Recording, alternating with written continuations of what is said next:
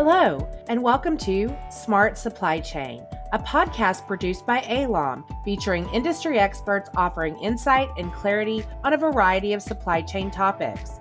I'm your host, Jennifer Duell. As an environmentally and socially conscious global supply chain services provider, ALOM offers Six Sigma quality, technology leadership, flexibility, and true customer focus. ALOM delivers its clients' products and services flawlessly, enriching end user experience and upholding brand reputations. Learn more at alom.com. Today's guest is Hannah Kane, President and CEO of ALOM. We're going to be talking about just in time versus just in case. Thank you for being here with me today, Hannah. It's absolutely my pleasure. So, we're going to talk about just in time versus just in case. Well, that is a popular topic these days. Prior to the pandemic, just in time was really the the catchphrase and what companies seem to really be focused on as their strategy. So, why was it so popular? Well, you know, uh, there are different ways to think about how you manage inventory. Certainly, two big concerns is can you keep your inventory levels down such uh, have a better cash flow? So, the, as supply chain professionals were managing their inventory, the CFO got very happy when there was very low amount of funds tied up in inventory. And uh, so that was one big consideration.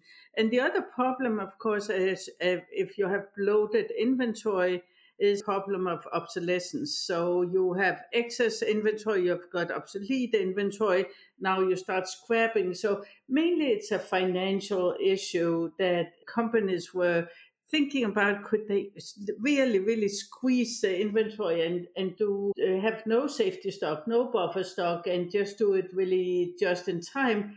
And that worked. And you were mentioning the pandemic. Well it was not just the pandemic that has been upsetting the supply chain so that has certainly played a big role. But it's also the border crossings the uh, geopolitical landscape and of course the entire freight crisis and infrastructure constraints. So a number of different factors have uh, have to be factored in as you're looking at what is disrupting the supply chain right now. And an, another thing that probably encouraged companies to do just in time was the expense related to storing the inventory as well, right? That that's certainly a factor, but uh, I th- I think that that's uh, maybe less of a factor than uh, than actually holding the cost of the inventory and the risk of obsolescence. And let's talk a little bit more about obsolescence because are there some industries that you feel like might be more vulnerable to the uh, inventory obsolescence? Oh, I think uh, more and more industries are becoming vulnerable as we see more technology come into the product uh, so uh, I'd say, of course, uh, ultimate industries are food industry is, and and pharmaceuticals, where you see a lot of high a lot of high velocity items.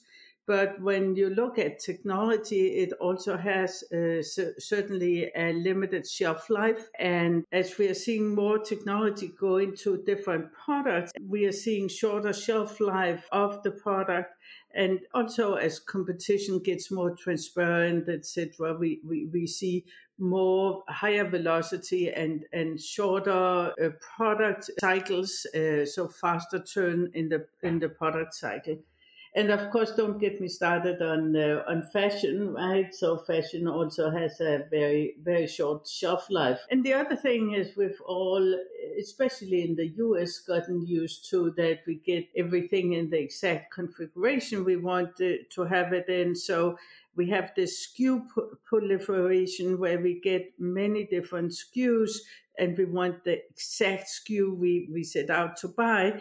And so now we uh, get a problem with that we get uh, inflated inventory.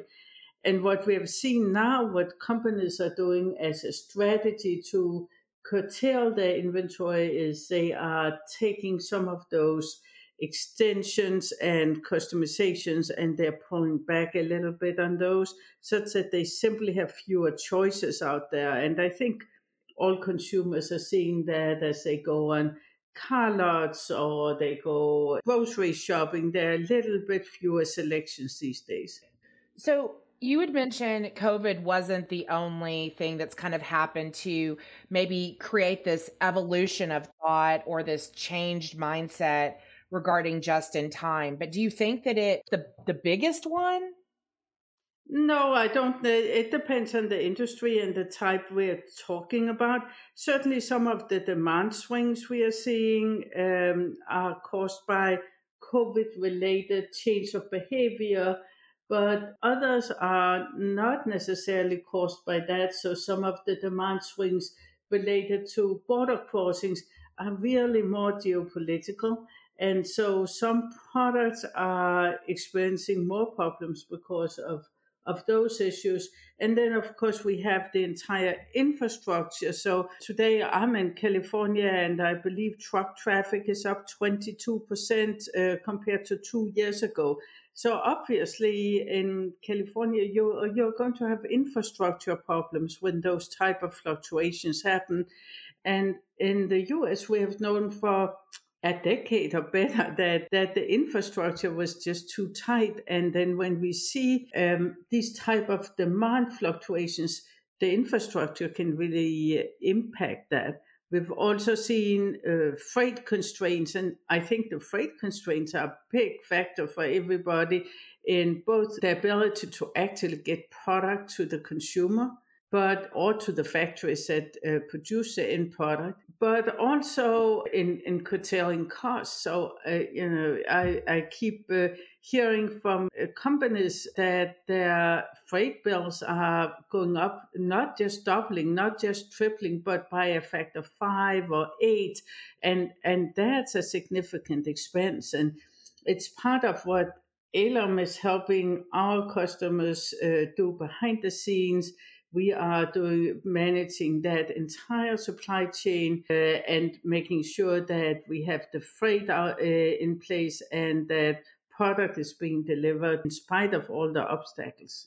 But I know that there are many uh, supply chain professionals out there who simply feel that this is a, a really taxing obstacle course and it's uh, really tough to get product uh, to the right location on time these days. So if you have COVID, geopolitical forces, you have freight issues, infrastructure. I mean, if you think about all of those elements, what do you think that they've taught us about just in time strategies? Well, I think uh, I have two thoughts. Uh, one is that uh, I think many supply chain professionals out there have uh, PTSD because uh, it is really uh, very traumatic experience to be in supply chain when you have all these obstacles. You sort of remove one obstacle and the next one pops up. So it it's it's uh, really tough. And I've been known to say that it takes 2,500 parts to make a car and one part to not make a car. And supply chain professionals are really feeling that. But the question is is just in time dead. And i want to say just in time has never been about not having safety stock. It has been about doing a risk analysis of each component and then deciding how much safety stock you want. For some components you can go down to more or less zero. And for other components you need to have some safety stock. And and so supply chain professionals need to think through that and and uh, you know when I look at what our planning and and procurement group uh, uh, are doing together, are working together to do, um, it's exactly that risk analysis. Uh, so you look at uh, where does the product come from, how many borders does it have to cross, uh, what is a transportation risk, what is the risk of the supplier not being able to deliver? Um, so you take a number of different factors uh, into account, and then you make a decision for each item how much safety stock you need. And um, you know, it right now, all supply chain professionals are playing it really safe. They are placing orders at a time where demand fluctuations are really big they are placing orders way out into the future. And, and it's creating two a number of different problems. One problem is the demand signals throughout the supply chain just get exaggerated and out of whack. It's called the bullwhip effect or the whiplash effect or the Forrester effect, depending on uh, who you subscribe to. And it essentially says that demand uh, demand signals are exaggerated through the supply chain. So you go back, uh, so everybody plays it really safe and places in order that's a little bit bigger than what their customers really need. So let's say 20% safer on somebody, uh, a customer says, I, I, I want to buy more of this component.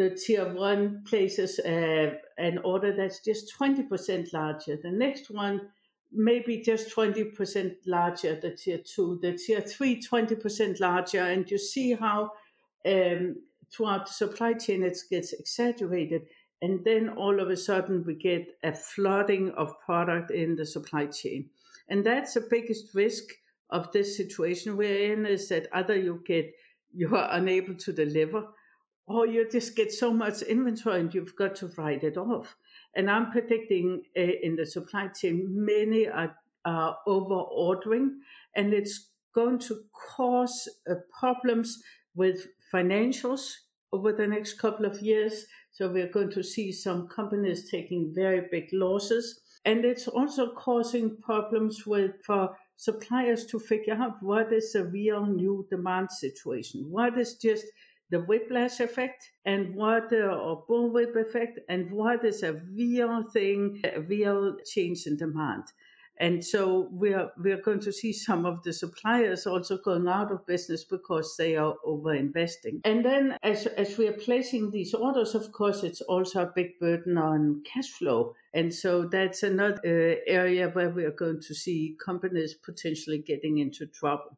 Definitely think about the safety stock, but also think about what's the right level of safety stock. Because as products then become obsolete, it becomes a real issue, both financially and practically. And of course, uh, seen from a sustainability standpoint, we don't want to have to toss products that are no longer wanted. The more I'm he- hearing you talk, the more I'm realizing that having too much stock can really have some very serious consequences a ripple effect would be that people lose their jobs as well. Am, am, I wrong about that? No, absolutely. And as I said, there are companies that will go out of business because of this. And if we if we look at the best example right now is actually the mask market. So going back to second quarter of 2020. Uh, masks were in short supply. Everybody placed orders for masks. So we got literally millions and millions and millions of masks do you feel like companies are thinking about inventory? Um, obviously they're thinking about it t- it's top of mind but you were just talking about kind of the whiplash effect or kind of you know the the the pendulum swinging from not having enough to having too much. So this would be it, it, this would be a big concern i would think of of trying to identify how much stock you need and what what tools and technology can you use and who can you ask to help you? Well, this is uh, this has always been the big conundrum in the supply chain is to be able to forecast demand and uh, foresee demand swings.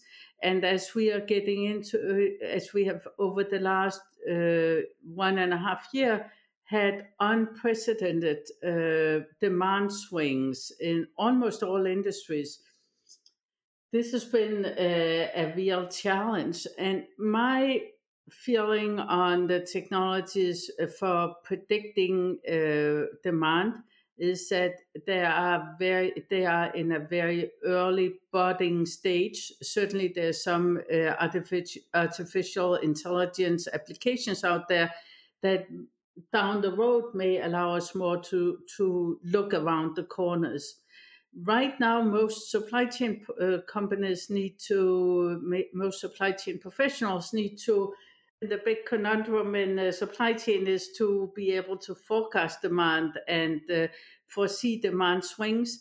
And as we are getting into uh, as we have over the last one and a half year had unprecedented demand swings in almost all industries. This has been a real challenge. And my feeling on the technologies for predicting demand is that they are in a very early budding stage. Certainly, there's some artificial intelligence applications out there that down the road may allow us more to look around the corners.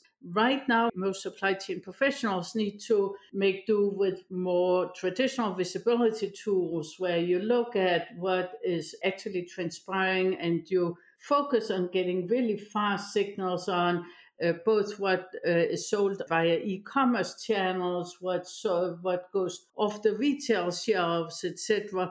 And I think those tools have gotten much much better, and so you get an early demand signal there. There are also ways to, uh, for consumer goods, uh, to measure uh, consumer sentiments and therefore get early prediction of what's going out on. The key thing is to focus on the data sets that can help make decisions, really hone in on them. And I think uh, looking at that as a competitive advantage to be able to very early on understand what's going on in the marketplace and then react to it.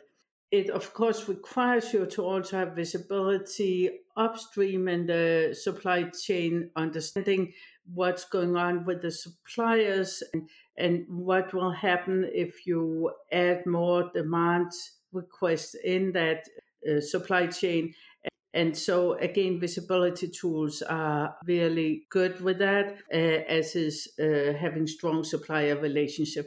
Supply chain complexity is now at the highest level ever.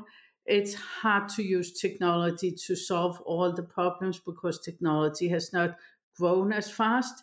I think that technology is going to eventually catch up. Uh, but uh, right now, we have to really work with the visibility tools we have. But uh, down the uh, down the road, we are as a part of our digital transformation, looking at some of the artificial intelligence tools that can help us look around the corners for our customers. So earlier you talked to me about there being fewer SKUs and less availability. So do you think that we're at a point where customers are spoiled and maybe we need to be able to differentiate between customer satisfaction and meeting demand? Well, to some extent, customer satisfaction and meeting demand is uh, is uh, is two sides of the same coin, and certainly uh, in the end, it's the end user that's uh, the end customer that's uh, paying everybody's paycheck in the in the supply chain. But there's a lot to be said in favor of simplifying the supply chain, and certainly one of the areas to look at is the simplification of inventory and how many SKUs there are or you can also have many SKUs but be able to configure them in the very last minute. So that's called postponement. And we actually do that for a fair amount of our customers. It allows you to have one big inventory and then customize it as demand increases for certain types of inventory. The other thing to think about uh, with inventory management in is uh, where do you position it relative to the customer? And so um, e-commerce, of course, has been growing tremendously over the last couple of years. And so it, that gives you some opportunities to have a centralized inventory that's maybe more palatable uh, in terms of inventory management as opposed to having a distributed inventory.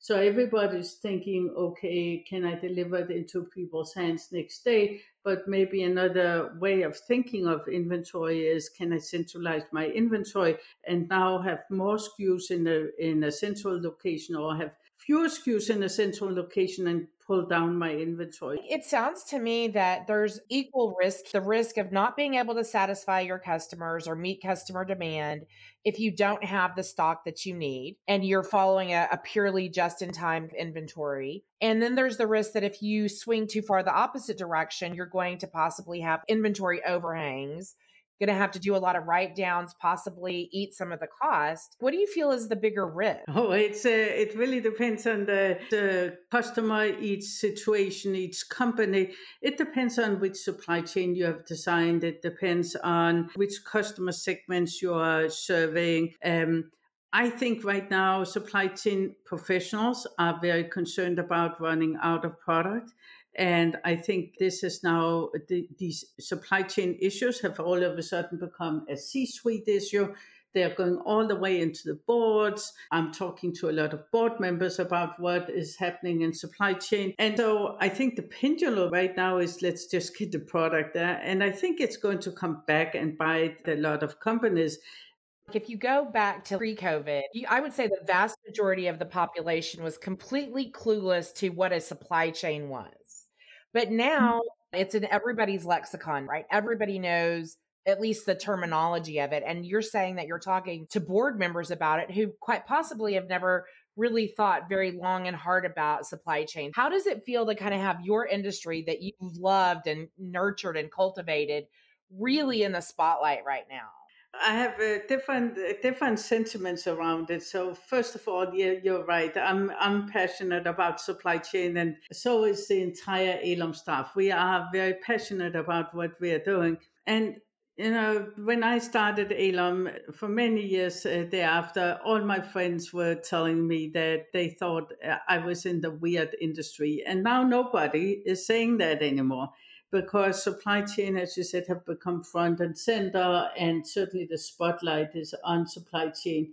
And some of the C-suite executives that have not been, uh, who have not been so interested in supply chain, are getting a big crash course, and for some, a very expensive crash course. So certainly, it's it's a very interesting uh, development, and I personally enjoy educating everybody about supply chain, and I know we have a number of supply chain pros to know on staff. So it's very satisfactory, it from that standpoint. It's also a big satisfaction for me to see my staff being so effective at uh, sourcing and producing product under uh, on time under, in these difficult circumstances where where most companies just have to see see a number of significant failures in the supply chain. Of course, it's personally satisfying to be able to help. For instance, uh, we have been and still are producing COVID test kits that are